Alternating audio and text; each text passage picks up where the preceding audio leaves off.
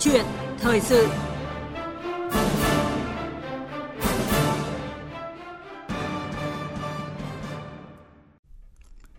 Thưa quý vị và các bạn, trong 68 năm qua, ngành y tế đất nước ta đã có bước phát triển toàn diện, mạnh mẽ, mạng lưới y tế dự phòng, cơ sở khám chữa bệnh, sản xuất và cung ứng dược phẩm, trình độ khoa học của đội ngũ y bác sĩ, cán bộ nghiên cứu về sức khỏe đều có bước phát triển vững mạnh.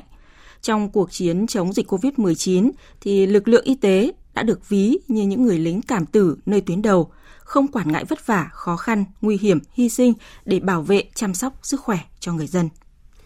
Thế nhưng có một thực tế là sau đại dịch thì ngành y tế nói chung và đội ngũ thầy thuốc nói riêng còn phải đối mặt với rất nhiều khó khăn, khó khăn, thách thức, đòi hỏi sự nỗ lực thay đổi và niềm tin đối với nghề mà nhằm hoàn thành tốt sứ mệnh cao cả của mình. Và nhân kỷ niệm 68 năm Ngày Thầy thuốc Việt Nam, Đài Tiếng Nói Việt Nam phối hợp với Bộ Y tế đã thực hiện chương trình phát thanh đặc biệt Niềm tin vững bước với mong muốn là cùng thính giả cả nước bày tỏ tri ân đến đội ngũ thầy thuốc, cán bộ, nhân viên toàn ngành y tế. Và hôm qua, chương trình đã được phát sóng trực tiếp. Hôm nay, chúng tôi mời quý vị và các bạn nghe phần 1 của chương trình với chủ đề Dấu ấn vượt khó khăn. Và điều đẹp nhất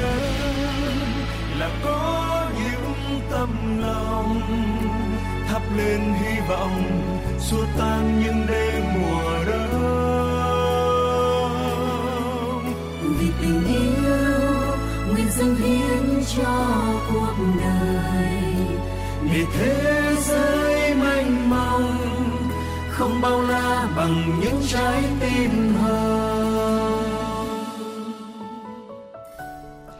Vâng, những ca từ trong bài hát Bao la những trái tim hồng đã truyền thông điệp về lòng nhân ái, sự tận tâm đến quên mình của đội ngũ y bác sĩ. Những lời hát góp phần tiếp thêm sức mạnh tinh thần để đội ngũ thầy thuốc luôn vững vàng.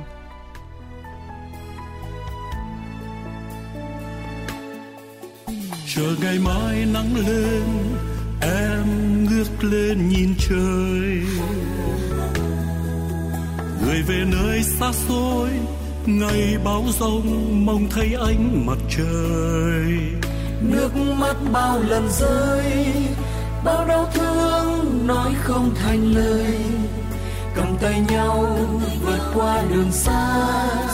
mong ngày buồn rồi sẽ chóng qua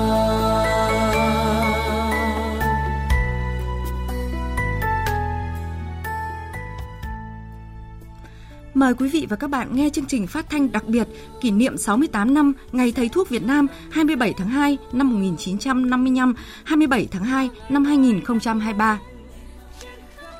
Chính phủ phó thác cho các cô, các chú việc chữa bệnh tật và giữ gìn sức khỏe cho đồng bào. Đó là một nhiệm vụ rất vẻ vang. Vì vậy, cán bộ cần phải thương yêu, săn sóc người bệnh như anh em ruột thịt của mình, coi họ đau đớn cũng như mình đau đớn – lời căn dặn của Chủ tịch Hồ Chí Minh đối với đội ngũ thầy thuốc vẫn vẹn nguyên giá trị và là niềm tin để đội ngũ nhân viên y tế làm việc, cống hiến, thực hiện nhiệm vụ cao cả của mình. Những năm tháng chiến đấu với đại dịch COVID-19, việc triển khai vũ khí chiến lược vaccine, những kỹ thuật cao cứu sống người bệnh, sự tận tâm của những người mẹ hiền thứ hai chăm sóc người bệnh, niềm tin của nhân dân và đội ngũ gần nửa triệu nhân viên y tế trong cả nước, tất cả đã làm nên niềm tin vững bước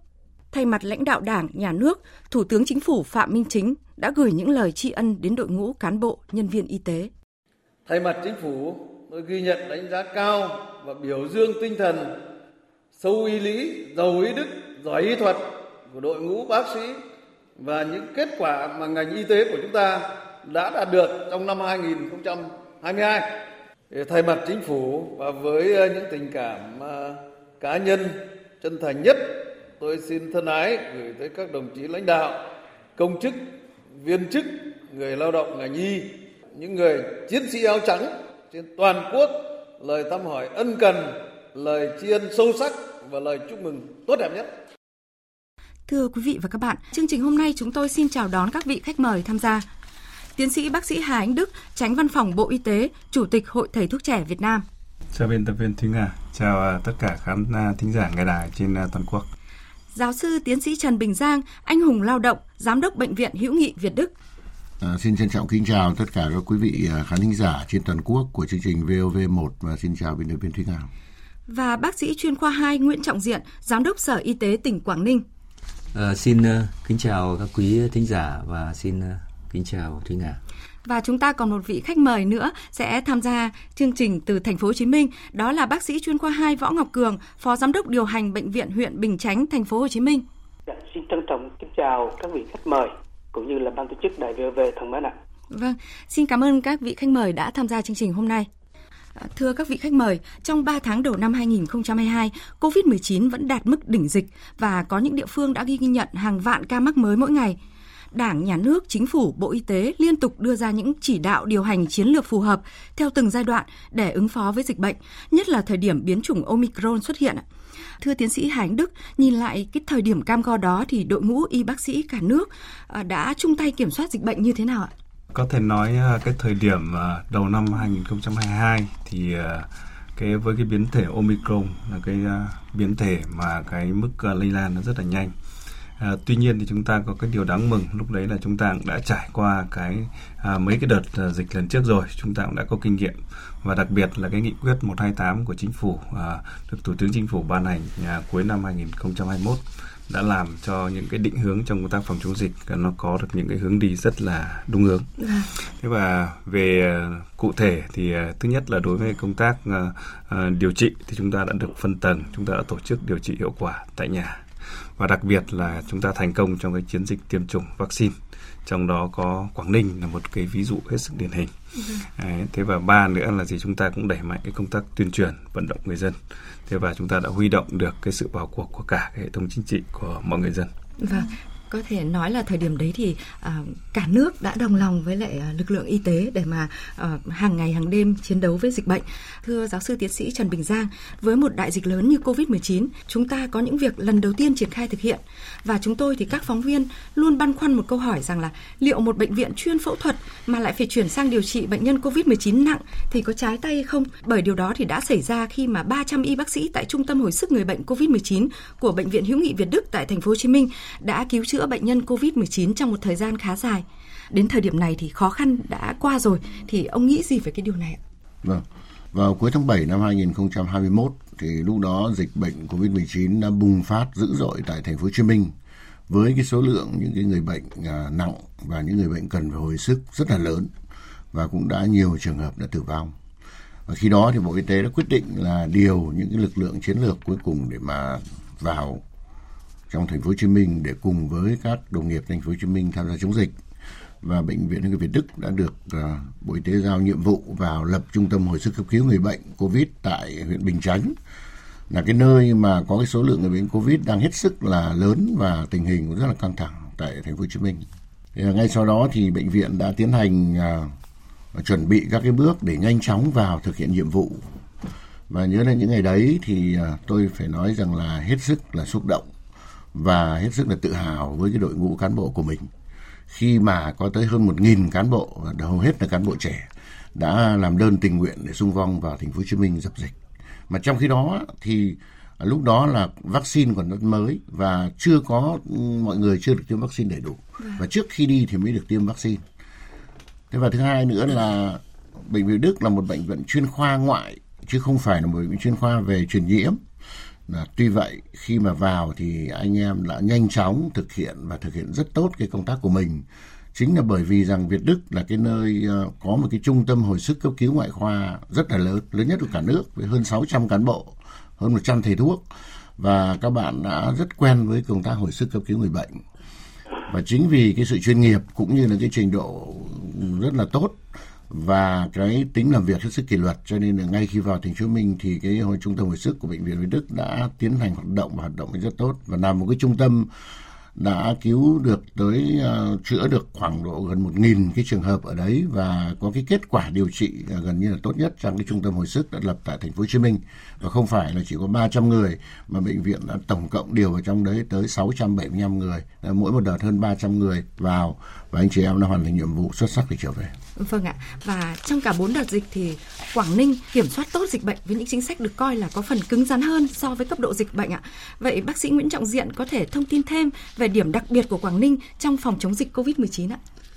À, có thể nói rằng là Quảng Ninh ờ, là một cái địa bàn mà có những cái nguy cơ rất là cao đối với dịch bệnh. À, ngay từ đầu thì chúng tôi cũng đã đánh giá à, Quảng Ninh với một cái địa hình à, rất đặc biệt và là một tỉnh duy nhất trên toàn quốc vừa có đường biên giới trên biển và trên bộ với phía Trung Quốc. À, chúng tôi có cửa khẩu quốc tế với phía Trung Quốc và đặc biệt là có nhiều đường mòn nối mở và có cảng hàng không quốc tế Vân Đồn là nơi mà gọi là gánh trọng trách quốc gia để đón các cái công dân từ các cái vùng dịch giờ qua các cái chuyến bay giải cứu về Quảng Ninh. Thế và công dân từ phía Trung Quốc về tỉnh Quảng Ninh thì cũng có những thời điểm cao điểm có những ngày lên đến 30.000 công dân. Và như vậy thì à, ngoài ra nữa thì à, du lịch của Quảng Ninh phát triển và hệ thống giao thông của Quảng Ninh cũng rất phát triển. Cho nên là nguy cơ cao cho cái việc là lây lan dịch bệnh nếu xâm nhập vào Quảng Ninh. Vâng. Chính vì vậy thì à, chúng tôi cũng đã cùng với các cấp chính quyền tham mưu cho lãnh đạo tỉnh đã ra được một cái kế hoạch để à, cho công tác phòng chống dịch rất là cụ thể từ xa, từ sớm, từ cơ sở và đúng nghĩa là bốn tại chỗ. Thế và chúng tôi ờ, tăng cường giám sát từ các đường mòn lối mở và các cái lối ra vào tỉnh.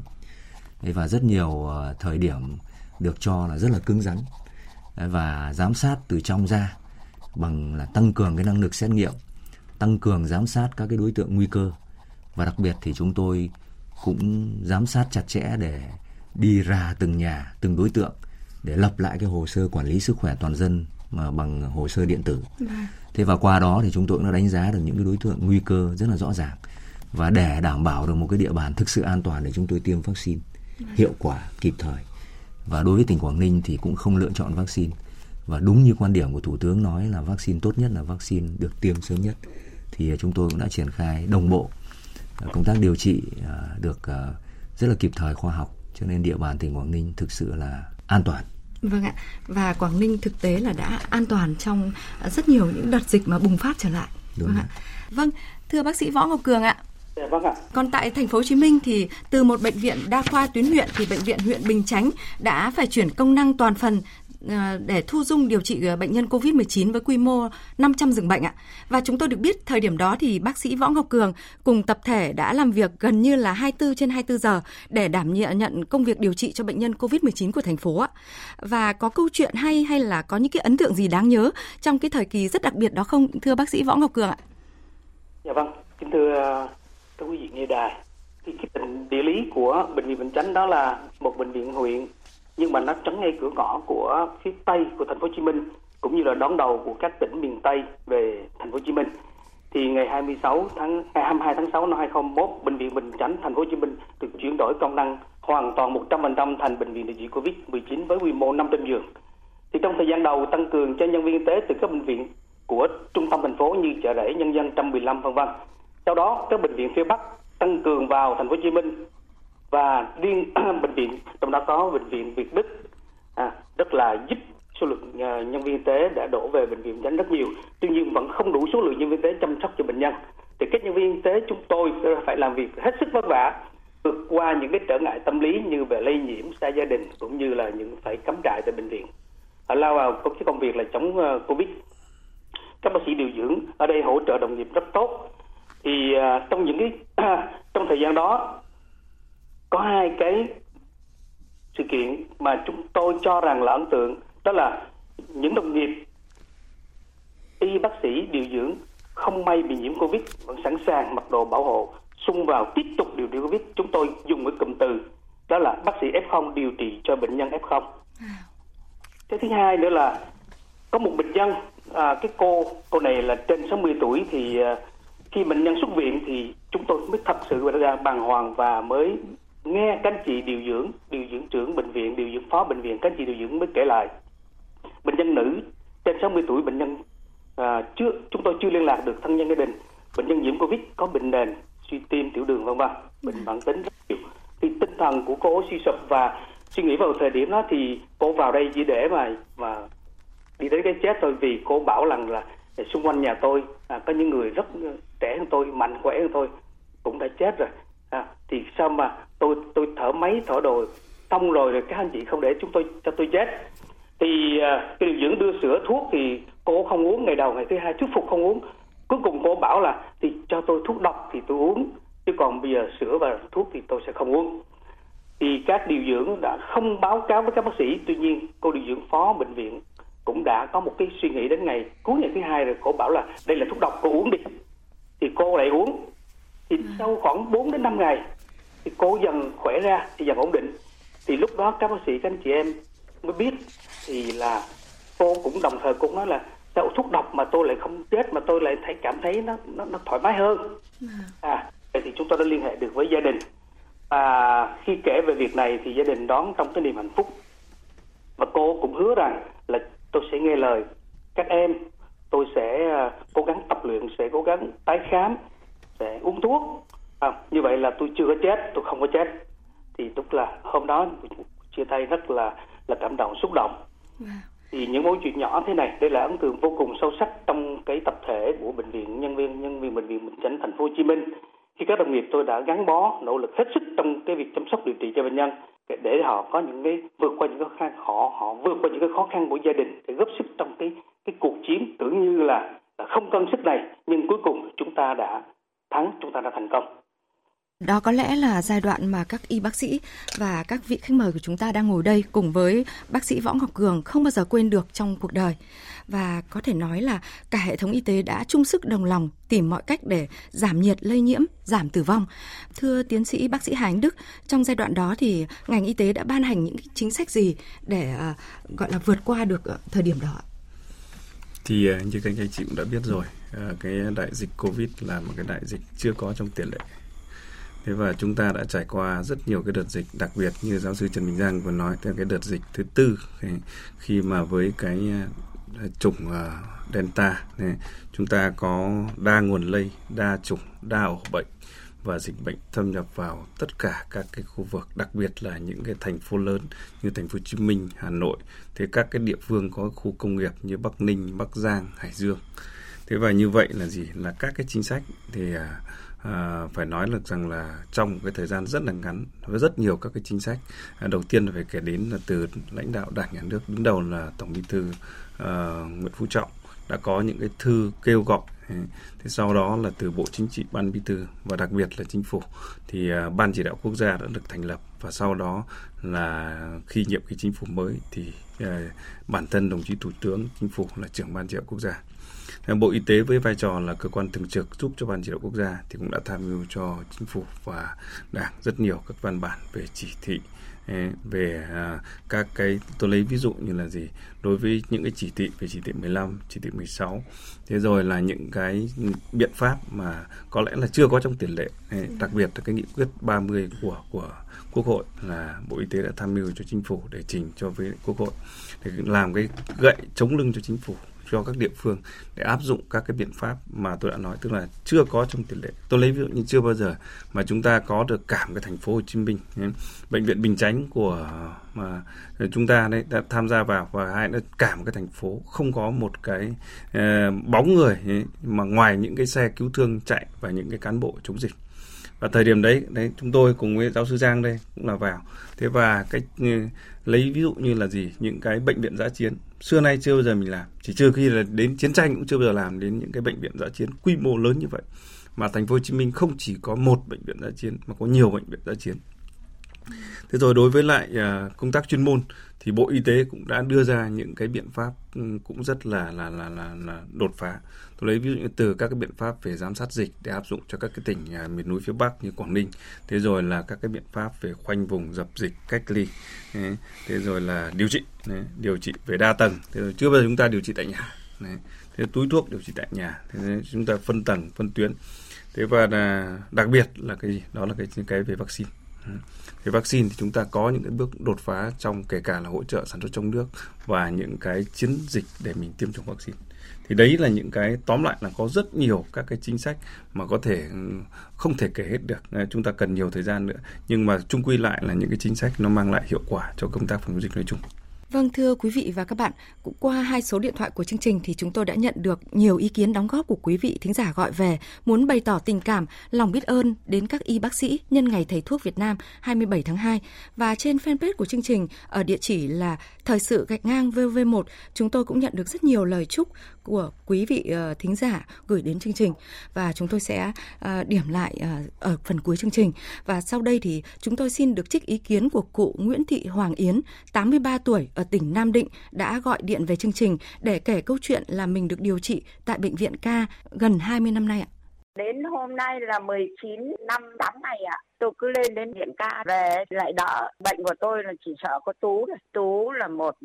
bác sĩ giỏi. Ngay từ khi cháu chữa bệnh thì tôi ấy, rất là tốt, rất là ngoan mà tử tế lắm. Tú bảo với tôi là à, bác chữa bác cứ yên tâm ở cái nền khoa học hiện đại của mình bây giờ thế rồi bên cạnh còn có những thầy thuốc như chúng cháu. Bác cứ yên tâm. Ngoài ra thì phải cảm ơn đảng và nhà nước nhà mình y học của mình là nâng cao lên rất nhiều. Cả một cái hệ thống thầy thuốc ấy là luôn luôn tận tình với với, với người bệnh luôn động viên cho người bệnh cố gắng vượt qua. Tôi rất biết ơn những người thầy thuốc mặc áo blue trắng. Vâng, rất biết ơn những người thầy thuốc mặc áo blue trắng và cũng ờ, chúc cho thính giả Nguyễn Thị Hoàng Yến có thêm sức khỏe để tiếp tục đồng hành chống chọi với ờ, bệnh tật ạ. Những khó khăn thử thách thì vẫn liên tục đến với các y bác sĩ trong giai đoạn đại dịch. À, xong họ đã vượt qua nghịch cảnh với trách nhiệm và lòng quả cảm như thế nào? Xin mời các vị khách mời và quý thính giả cùng nghe thông tin do phóng viên Đài Tiếng nói Việt Nam thực hiện. Tổ chức Y tế Thế giới WHO ghi nhận sự tham gia tích cực của Việt Nam vào nỗ lực chung toàn cầu. Đây là một bước tiến ấn tượng của Việt Nam. Xin chúc mừng. Quý vị và các bạn vừa nghe tiến sĩ Ki Dong Park, nguyên trưởng đại diện Tổ chức Y tế Thế giới tại Việt Nam đánh giá, gần 3 năm liên tiếp gồng mình chống chọi với COVID-19, năm 2022 đặt dấu mốc quan trọng khi nước ta khống chế thành công đại dịch. Việt Nam đã được thế giới nhắc đến như một điều kỳ diệu trong phòng chống đại dịch. Chiến dịch tiêm chủng vaccine phòng COVID-19 thần tốc với hơn 260 triệu liều vaccine an toàn, hiệu quả, khoa học chưa từng có trong lịch sử, miễn phí cho toàn dân. Người dân được tiếp cận công bằng với vaccine. Trạm y tế đẩy mạnh công tác tuyên truyền và loa phát thanh của phường trên trang Facebook và các em trạm tế phường cũng đã trực tiếp gọi điện thoại cho từng đối tượng thông báo thời gian địa điểm lịch tiêm. Chúng tôi tổ chức những cái chiến dịch tiêm cho những người chưa được tiêm nhắc lại sẽ tiếp tục tiêm cho các cháu từ 5 đến dưới 12 tuổi để đảm bảo rằng cả cộng đồng sẽ được an toàn. Dịch COVID-19 trên thế giới vẫn khó lường, khó dự đoán và dịch chồng dịch khi sốt xuất huyết, một số dịch bệnh nguy hiểm mới nổi ngành y tế phải đối mặt với vô vàn khó khăn khi 9.680 cán bộ nhân viên y tế nghỉ việc bỏ việc. Tình trạng thiếu thuốc, vật tư y tế vẫn chưa được giải quyết dứt điểm. Trong bối cảnh đó, lãnh đạo ngành và từng cán bộ y bác sĩ đều nỗ lực để đạt kết quả. Dù là có rất là nhiều khó khăn nhưng mà bản thân tôi vẫn rất là muốn gắn bó để làm sao mà mình càng ngày càng đem lại nhiều cái niềm vui và hạnh phúc cho nhiều cặp vợ chồng hiếm muộn. Công việc của mình giúp đỡ được nhiều người và đó chính là động lực thúc đẩy mình không ngừng học tập, đáp ứng được cái nhu cầu và mong đợi của bệnh nhân. Với quyết tâm đó, ngay trong những khó khăn của năm 2022, ngành y tế cũng đã đạt được nhiều thành tựu quan trọng. Đạt trên 11 bác sĩ, 31 giường bệnh trên 10.000 dân, 92,03% dân số tham gia bảo hiểm y tế. Bộ Y tế đã xây dựng tham mưu chính phủ trình Quốc hội luật khám bệnh chữa bệnh sửa đổi, tập trung xây dựng trình chính phủ luật dược sửa đổi, luật bảo hiểm y tế sửa đổi, luật dân số, luật chuyển đổi giới tính. Các tỉnh triển khai khám chữa bệnh từ xa, kết hợp y học cổ truyền với y học hiện đại ngày càng được đẩy mạnh ở các tuyến cơ sở y tế. Thưa bác sĩ chuyên khoa 2 Võ Ngọc Cường ạ. Dạ vâng ạ. Vâng ạ. Vừa rồi thì ờ, chúng tôi đã ờ, nhìn lại, điểm lại những cái dấu ấn mà ngành y tế đã vượt qua trong ờ, thời điểm vừa qua và từ tâm dịch khốc liệt nhất của miền Nam cho đến ngày đẩy lui được dịch bệnh thì ông có cảm nhận như thế nào về sự trưởng thành của đội ngũ nhân viên y tế trong cái hoàn cảnh khắc nghiệt ạ? À, trong cái hoàn cảnh khắc nghiệt như thế này thì tất cả các đồng nghiệp những cái chiếc áo blue trắng trong hoàn cảnh thất nghiệp đã trưởng thành hơn rất rất là nhiều. À, tôi nhận thấy rằng năng lực chuyên môn về cấp cứu hồi sức chống độc được tăng lên, tác phong được nhanh nhẹn hơn, khẩn trương hơn. Đặc biệt thì trải qua cái giai đoạn chống dịch khốc liệt, tôi nhận thấy được sự trưởng thành về tư tưởng, đạo đức, tinh thần trách nhiệm với nghề, với người bệnh của nhân viên y tế. Cán bộ công nhân viên đoàn kết gắn bó, thương yêu nhau hơn, đồng cảm nhau nhiều hơn. Giữa ranh giới cái sống và cái chết của người bệnh thì chúng ta đã bỏ qua tất cả các lợi ích cá nhân, tạm quên đi những cái nỗi sợ và dám hy sinh vì người bệnh người vốn dĩ không phải là là trong gia đình chúng ta không phải ruột thịt nhưng sự dám hy sinh đó bởi vì người bệnh đã đặt tất cả niềm tin cả các sức khỏe tính mạng giao phó cho cái đội ngũ bác sĩ của chúng tôi. Như vậy đó cũng chính là cái động lực cũng là thách thức lớn đối với nhân viên y tế với ngành y tế. Vâng ạ. Trong cái dịch cũng như là bước ra khỏi cái đại dịch Vâng ạ, và chúng tôi được biết là ừ, có những thầy thuốc đã hy sinh trong lúc làm nhiệm vụ. Còn những câu chuyện mà uh, trong lúc chống dịch mà bố hay mẹ hay người thân mất mà không thể trở về thì uh, đã có rất là nhiều. Thưa quý vị và các bạn, trong 2 năm cao điểm chống dịch Covid-19 thì một cái điểm sáng mà chúng ta nhắc ừ, một lần nữa là Quảng Ninh thì đã giành được những kết quả ấn tượng trở thành một trong những tâm điểm về công tác phòng chống dịch bệnh, khôi phục các hoạt động kinh tế xã hội bình thường, góp phần quan trọng giữ mức tăng trưởng hai con số. Vì sao Quảng Ninh có được kết quả ấn tượng này ạ? Thì xin mời quý vị và các bạn nghe bài viết của Vũ Miền, phóng viên Đài Tiếng Nói Việt Nam, thường trú khu vực Đông Bắc.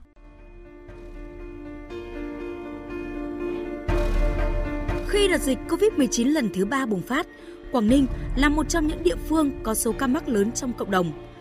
Vào tháng 7 năm 2021, Quảng Ninh phát lệnh và quyết liệt thực hiện tiêm vaccine COVID-19 trên diện rộng.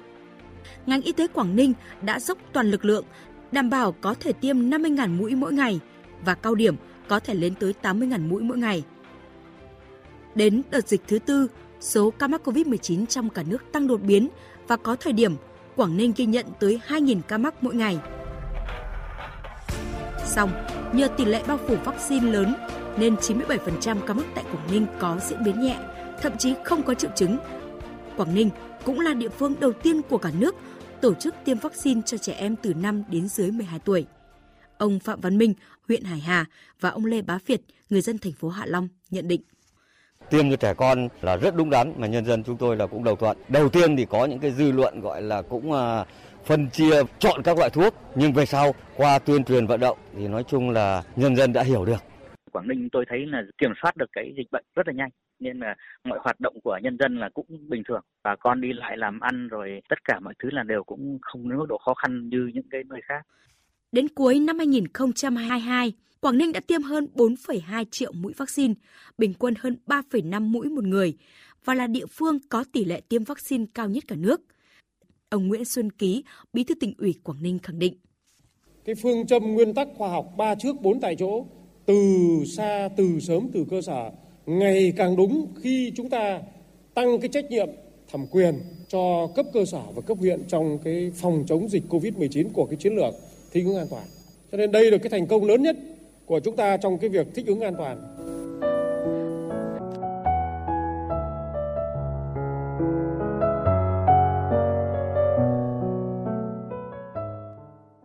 Vâng, chúng ta vừa nghe phóng sự ghi lại thời điểm Quảng Ninh kiểm soát được uh, dịch bệnh, mở cửa du lịch cùng nhiều hoạt động kinh tế xã hội khác uh, và trở lại cuộc sống bình thường. Uh, khi đó thì tôi nghĩ rằng là ai cũng mong ước một cuộc sống bình thường thôi, như trước đây. Và thưa bác sĩ chuyên khoa 2 Nguyễn Trọng Diện, chiến thắng dịch bệnh bằng chiến lược điều trị phù hợp kết hợp với vũ khí vaccine thì đã trở thành nguồn động viên ra sao đối với đội ngũ cán bộ nhân viên y tế sau những năm tháng dài chống dịch gian lao vất vả? À, vâng, thưa quý vị, phải nói rằng là cái giai đoạn phòng chống dịch thì à, các nhân viên y tế chịu rất nhiều áp lực. À, cả với bệnh nhân rồi cả với xã hội và đặc biệt kể cả với với chính những người trong gia đình mình. Vâng. thế rồi à, thiếu thốn đủ các thứ cả trang thiết bị vật tư tiêu hao trong tác phòng chống dịch vân vân. Thế tuy nhiên là vượt qua những cái khó khăn như vậy thì cùng với cái sự chỉ đạo quyết liệt từ các cấp lãnh đạo chính quyền rồi sự hỗ trợ của các cái lực lượng tuyến đầu và sự vào cuộc của toàn hệ thống chính trị. Và người dân rất là hưởng ứng. Thì cái kết quả trong cái khoa học mà phối hợp giữa cái chiến lược điều trị và chiến lược vaccine thì là một cái thành tiệu mà đã đem đến cho Quảng Ninh một cái địa bàn an toàn và phát triển à, kinh tế xã hội ở mức độ hai con số. Và 7 năm liền thì tỉnh Quảng Ninh luôn là những cái tỉnh mà dẫn đầu trong phát triển kinh tế xã hội. Thế và với cái thành quả như vậy và qua cái sự động viên rất là kịp thời của các cấp chính quyền, bằng cách là đưa ra các nghị quyết đại hội đảng bộ về phát triển nâng cao năng lực hệ thống y tế dự phòng, hệ thống y tế điều trị và công tác chăm sóc sức khỏe nhân dân, nâng cao thêm cái cơ sở hạ tầng cho ngành y tế. Và chúng tôi thì cũng tự hào là một trong những số ít tỉnh có bốn đơn vị tuyến tỉnh ở, gọi là hạng một tuyến tỉnh trong đó có CDC là một cái hệ thống dự phòng vâng. đạt tiêu chuẩn là hạng một tuyến tỉnh. Và có 3 bệnh viện đa khoa tuyến tỉnh đạt hạng một. Thì với năng lực của hệ thống y tế cơ sở chúng tôi cũng đã từng bước hoàn thiện hơn để đáp ứng được cái phòng chống dịch trên địa bàn. Và qua những cái kết quả như thế thì các ca sĩ, các nhạc sĩ cũng đã có những cái lời tri ân bằng những cái sáng tác, bằng những cái bài hát để làm ấm lòng thêm các cái lực lượng nhân viên y tế của tỉnh cũng như là của cả nước thì qua những cái kết quả thành quả như vậy thì anh em chúng tôi nhân viên y tế của cơ sở cũng sẽ tiếp tục có những sự cố gắng và đấy cũng là cái sự động viên để anh em tiếp tục cống hiến uh, cho sự nghiệp phát triển y tế trên địa bàn tỉnh nhà. Vâng ạ, Quảng Ninh thì là như vậy và hệ thống y tế cơ sở cũng như là hệ thống điều trị cũng đã phát triển à, qua cái đợt dịch. Còn với à, những nhân viên y tế của mình thì giáo sư tiến sĩ Trần Bình Giang nhận định như thế nào về sự trưởng thành của đội ngũ à, y bác sĩ ngoại khoa qua một đợt rèn rũa để mà phòng chống dịch ạ? Ờ, đây cũng là cái lần đầu tiên mà các thầy thuốc và các cán bộ của chúng tôi có được một cái kinh nghiệm mà rất là quý báu đấy là khi mà vào thành lập cái trung tâm à, hồi sức người bệnh covid tại thành phố Hồ Chí Minh. Và với thời gian gần 3 tháng ở trong đó thì à, về mặt chuyên môn y tế thì đấy cũng là một cái dịp để các bác sĩ không chỉ làm về vấn đề hồi sức ngoại khoa mà bây giờ là hồi sức những cái trường hợp mà rất là đặc biệt đấy là hồi sức uh, chống dịch những người mà đã bị suy đa tạng rồi bị suy hô hấp và rất nhiều các cái bệnh lý kèm theo kèm theo cái sự uh, suy giảm toàn bộ hệ thống miễn dịch do đánh phá của cái con virus. Và đấy là một cái kinh nghiệm không thể quên. Nhưng đồng thời nó cũng giúp cho uh, các thầy thuốc và các nhân viên y tế của chúng tôi đặc biệt là các em, em mà đã vào trong đấy thấy được rằng là cái sự khốc liệt của dịch bệnh như thế nào và sự quý giá của những cái à, hoạt động chuyên môn của các thầy thuốc như thế nào khi mà phải từng giây từng phút giành giật sự sống của người bệnh. Anh em ở ngoài Việt Đức thì là nơi mà có rất nhiều các cái bệnh nhân nặng nhưng mà cũng không khốc biết liệt như là cái thời gian dịch. Anh em báo cáo với tôi như vậy. Và những cái à, sự đoàn kết rồi tuân thủ những cái kỷ luật trong cái chuyên môn để mà đảm bảo vừa À, cứu chữa được người bệnh tốt nhất nhưng đồng thời đảm bảo an toàn cho cán bộ nhân viên y tế trong những cái ờ, đợt dịch bệnh. Đấy là những cái bài học rất là lớn. Và nhờ những bài học đấy mà khi mà cái dịch bệnh à, lan ra ngoài Hà Nội thì lúc đó bệnh viện Đức lại trở thành một cái trung tâm ờ, được giao là điều trị và thu dung những người bệnh à, bị covid nặng của à, thành phố Hà Nội, đặc biệt là khu vực xung quanh à, quận Hoàn Kiếm, thì anh em đã làm rất là tốt và cái kết quả của cái đợt mà phòng chống dịch Hà Nội nó lại còn càng tốt hơn. Tôi nghĩ rằng đấy là một cái điều mà hết sức là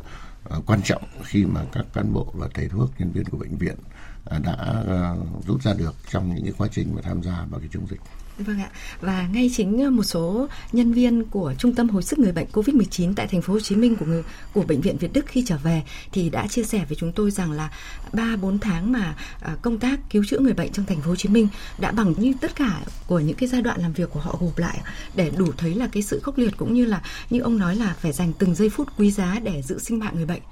và trở lại cuộc sống bình thường thì các cơ sở y tế lại tiếp tục với nhiệm vụ điều trị như thời điểm trước dịch bệnh song ngành y tế lại đối mặt với khó khăn mới khi mà tình trạng thiếu thuốc, vật tư, trang thiết bị điều trị cho người bệnh. Thưa tiến sĩ bác sĩ Hà Anh Đức, đến thời điểm này thì Bộ Y tế đã đưa ra những cái chính sách gì để ờ, tháo gỡ nhằm đảm bảo quyền lợi cho người bệnh ạ? À, có lẽ là cái chủ đề này thì cũng ờ, đã được rất nhiều đề cập trong cái thời gian vừa rồi, trong vài tháng qua và đặc biệt là, là mấy ngày vừa rồi. Thế và trong cái cuộc uh, hội nghị tổng kết của ngành y tế cách đây 3 ngày thì đồng chí Thủ tướng Chính phủ cũng đã có cái chỉ đạo. Sáng ngày hôm qua thì ờ, Phó Thủ tướng Chính phủ Trần Hồng Hà cũng đã có cái cuộc họp với lại các cái bộ ngành, trong đó có Bộ Y tế. Bản thân Bộ Y tế thì đồng chí Bộ trưởng cũng đã có họp khẩn với lại các cái bệnh viện, các cái vụ cục liên quan. Trên cơ sở đó thì chúng tôi cũng đã có cái kịp thời tham mưu cho chính phủ à, mấy cái giải pháp để đảm bảo được? Thứ nhất là tăng cái nguồn cung của thuốc trang thiết bị y tế. Thứ hai là tháo gỡ các cái cơ chế khó khăn vướng mắc trong cái công tác mua sắm đấu thầu.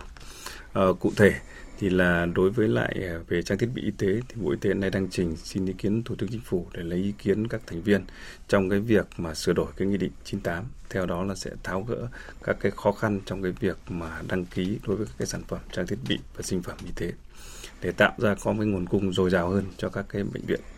Thế và hai nữa thì cũng đã sẽ có sớm sửa cái nghị quyết 144 của chính phủ về tháo gỡ về các khâu về thanh toán bảo hiểm y tế, máy đặt, máy mượn và các cái liên quan tới công tác mua sắm đấu thầu.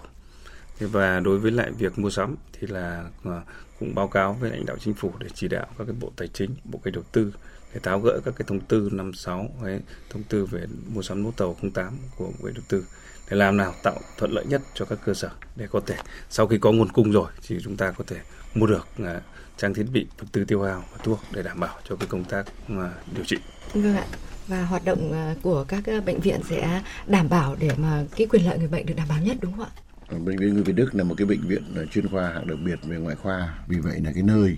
mà thực hiện những cái việc khám bệnh chữa bệnh với những trường hợp phức tạp nhất, đặc biệt những ca phẫu thuật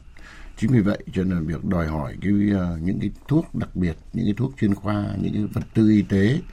và rất nhiều những cái thứ để phục vụ cho nó là một hết sức là quan trọng. Và chúng ta cũng đã biết rằng thời gian vừa qua thì những cái này đang do một số vướng mắc mà nó đã chưa được khai thông. Chúng tôi rất mừng rằng là lần này thì ờ, có thể nói rằng cả hệ thống chính trị đã vào cuộc từ thủ tướng chính phủ đến phó thủ tướng chính phủ và các bộ ngành. Và chúng tôi thấy rằng là thủ tướng đã có công điện, phó thủ tướng đã họp và đã có một cái ờ, quyết tâm rằng là trong ờ, cuối tháng 2 và đầu tháng 3 có nghĩa là trong tuần tới, thì những cái văn bản quy phạm pháp luật để xử lý những trường hợp cấp cứu, đấy là tình trạng là thuốc ờ, và vật và vật tư y tế ừ, theo cái nghị định 98 cũng như là cái việc mà sử dụng các cái hóa chất ở cho máy xét nghiệm theo cái uh, nghị quyết 144 của chính phủ sẽ được ký sửa đổi trong tuần tới. Và chúng tôi đang rất hy vọng và trông chờ rằng những cái văn bản này được quyết định. Và nó sẽ là uh, một cái uh, mở ra để cho các cái bệnh viện có thể tiếp tục có thể hoạt động để phục vụ cho cái việc uh, chăm sóc và điều trị cho người bệnh. Vâng ạ, à, đó là một tin vui cũng uh, trong cái dịp mà 27 tháng 2 này và, và cũng là tin vui rất vui cho những người bệnh nhất là những người bệnh hiểm nghèo và nguy kịch. Và cộng hưởng những cái khó khăn từ giai đoạn dịch bệnh rồi cuộc sống vất vả thu nhập thấp trong khi công việc thì rất nhiều áp lực thì thời gian qua thì đã có hơn một vạn nhân viên y tế các tuyến xin nghỉ việc. Trước thực trạng trạng này thì à, bộ y tế đã có những cái đề xuất gì để cán bộ nhân viên y tế gắn bó hơn với nghề à, thưa tiến sĩ Hành Đức mà trên thực tế thì cũng đã có cái xu hướng cũng không phải gần đây mà cũng đã trước đây rồi. Khi mà cái hệ thống à, y tế tư nhân ngày càng phát triển cái cơ hội công hiến phụ cấp và lương bổng họ tốt hơn thì cái việc mà chuyển dịch giữa y tế công và y tế tư cũng là cái chuyện hết sức bình thường. À, để mà làm thế nào giữ chân được thì uh, nó có rất nhiều các cái biện pháp khác nhau. Uh, trước tiên là phải nói đến cái chế độ đãi ngộ thì uh, chế độ đãi ngộ mặc dù rằng uh, nghị quyết uh, của ban chấp hành trung ương đảng cũng đã khẳng định là ngành y là cái ngành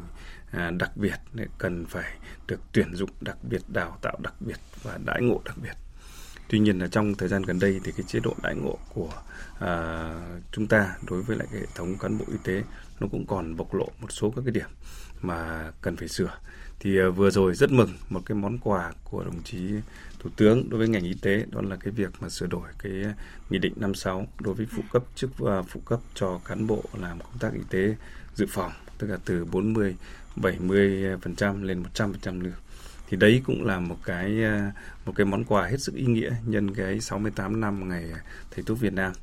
Thế song song với đó thì à, Bộ Y tế cũng đang tham mưu cho chính phủ để có những các cái chính sách đãi ngộ tốt hơn trong phạm vi của của uh, quốc gia. Đó là những cái chế độ về hỗ trợ về cho uh, học miễn giảm học phí đối với những sinh viên trường y.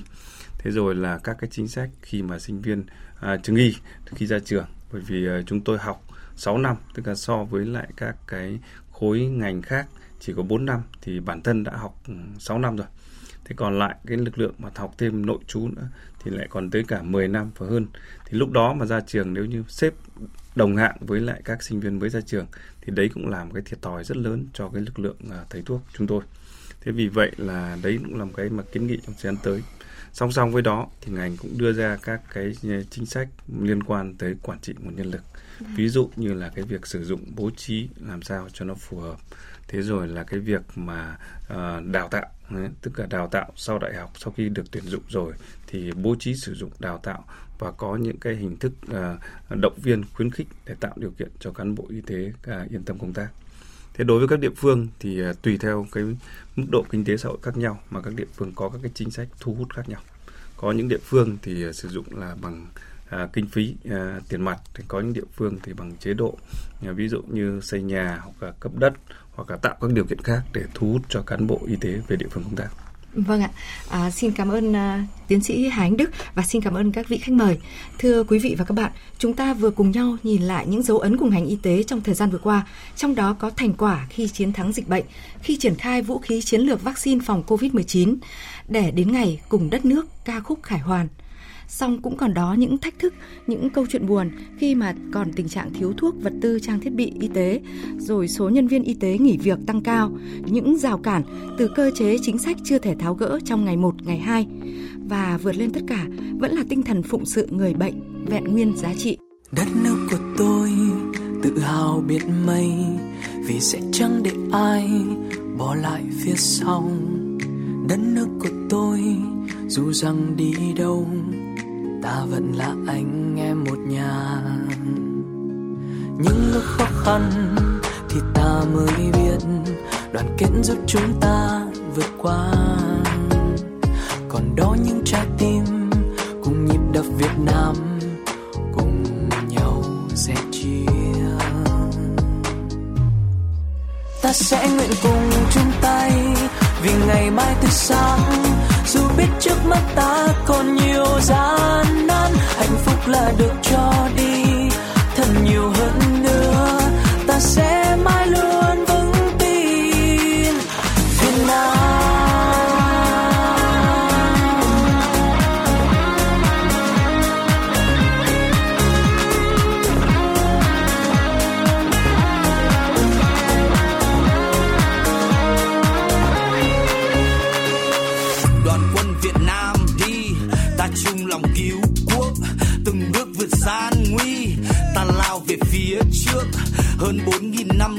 con cháu lạc hồng vẫn còn đây. Trải qua bao biến cố thăng trầm vững vàng, nước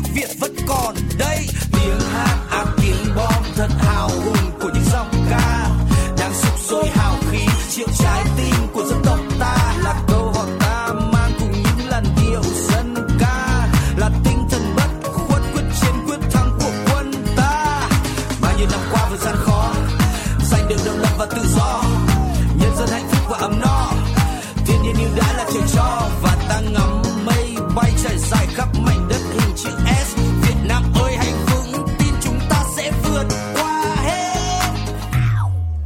Ta sẽ nguyện cùng chung tay, vì ngày mai tươi sáng.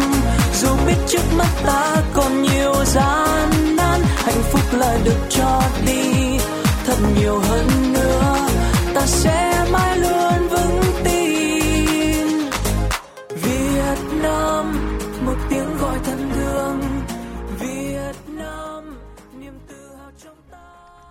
Quý vị và các bạn vừa nghe phần 1 dấu ấn vượt khó trong chương trình phát thanh đặc biệt Niềm tin vững bước kỷ niệm 68 năm Ngày Thầy thuốc Việt Nam. Chương trình có sự tham gia của các khách mời là tiến sĩ bác sĩ Hà Anh Đức, tránh văn phòng Bộ Y tế, Chủ tịch Hội Thầy thuốc trẻ Việt Nam, giáo sư tiến sĩ Trần Bình Giang, anh hùng lao động, giám đốc Bệnh viện Hữu nghị Việt Đức, bác sĩ chuyên khoa 2 Nguyễn Trọng Diện, giám đốc Sở Y tế tỉnh Quảng Ninh và bác sĩ chuyên khoa 2 Võ Ngọc Cường, phó giám đốc điều hành bệnh viện huyện Bình Chánh, thành phố Hồ Chí Minh. Mời quý vị và các bạn tiếp tục đón nghe phần 2 của chương trình với chủ đề Niềm tin vững bước trong chương trình Cuộc sống 365 vào lúc 17 giờ 10 phút chiều nay. Còn bây giờ trước khi đến với các nội dung khác của chương trình theo dòng thời sự sáng nay là ít phút dành cho quảng cáo.